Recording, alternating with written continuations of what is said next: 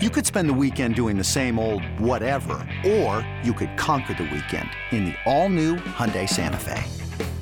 Visit HyundaiUSA.com for more details. Hyundai, there's joy in every journey.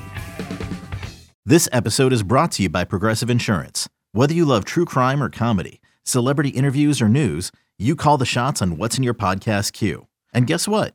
Now you can call them on your auto insurance too with the Name Your Price tool from Progressive. It works just the way it sounds.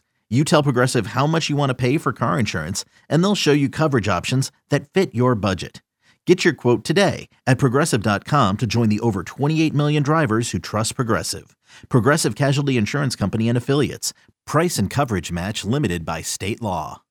This is the Daily Tip presented by BetMGM. Now, here's Chelsa Messinger and Michael Jenkins. What sort of pageantry will we see in San Francisco this weekend? Probably not like you're going to see on Saturday, but we will get Lions and 49ers in the NFC title game. Niners laying seven. Niners minus 300 and the Lions plus 240. Total set at 51, Chelsa. So, what do you think goes down here? I keep leaning towards the Niners. I feel like the Lions are a little bit overvalued based on what we've seen in the past couple weeks. Ultimately, I think the Niners slowly overpower them and will not have to come from behind like they did against the Packers. Doesn't it feel like the name of the game in betting on the NFL is trying not to overreact to week to week results? Because so many mm-hmm. people are going to see the game last week against the Packers and say, okay, the Niners are beatable. They probably should have lost that game. But number one, that means you're not giving any credit to a very good Packers team. And number two, saying that, okay, this is a one game sample size. Why are we not looking at the bigger sample size of the entire regular season? So I think that's the case. I think the games in which Brock Purdy has struggled has been against good defenses. Like the game against the Ravens, he threw four picks. This is not mm-hmm. the same matchup. This is against a secondary that has given up at least 349 pass yards in back to back games of the playoffs at home. So, how do you think that's going to fare on the road against this Niners yeah. offense that has all the weapons in the world? Even Deebo Samuel looks like he is uh, on track to play in this game. Like, not for sure. We'll have to see on the, the injury reports on Thursday, but still, a Niners offense that has all the weapons you can possibly think of. So I think the Niners are the play. The seven does scare me a little bit. Like I don't love laying mm-hmm. seven in the postseason, but still, I think if there were a way to lean, I think I'd be on the Niners minus seven. I think so as well. And I think a lot of people are going to get hoodwinked, if you will, about bamboozled. Bamboozled seeing the Packers hang with the 49ers, and they're going to use it as some sort of slight against the Niners. I happen to think that Green Bay is a very good football team.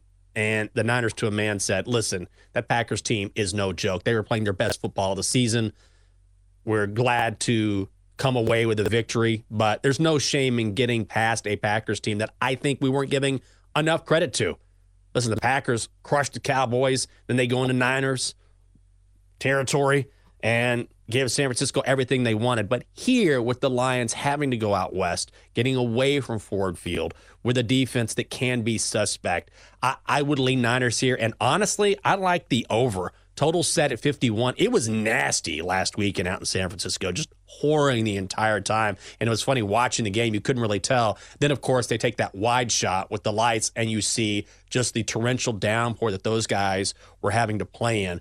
I think we're going to get better weather this weekend. And with the way both of these offenses can score, and also I, I think the Lions are going to have to play catch up in the second half, which I think lends itself to more passing and more points.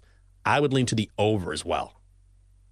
Okay, uh, what are the other ways to play this game? You kind of brought up mm-hmm. George Kittle coming off a monster yep. game uh, last week, and of course, one of the better tight ends in the league. Are you playing him again? I'm looking at his anytime touchdown prop. It's plus 115. If you're looking at his receiving prop, it's 59 and a half, just to the over at minus 120. So is that going to be your guy when it comes to the props market? Absolutely. He had, I believe, 81 yards last week. And also, two things when it comes to Detroit. Number one is that their weak spot on defense is their secondary. Number two, I believe they allow more points to tight ends than almost any team in the National Football League. So when you're a guy like Brock Purdy and you're looking for an outlet. And also, I, I think we have to take into account whether or not Deebo Samuel plays. So, mm-hmm. according to Kyle Shanahan or the Niners, they say he's 50 50. So, right now, I love this George Kittle play. I don't know if Deebo goes. If he does, maybe it's a little dicier. But even then, even then, I think based on what we've seen from him and how Detroit really has an issue with tight ends, I would still be on George Kittle. Okay, and then quickly, I got like 30 mm-hmm. seconds. Mm-hmm. Total of yeah. 51. I think we see a lot of points here. Mm-hmm. 51 makes me a little nervous, but I think it would be only the over for me.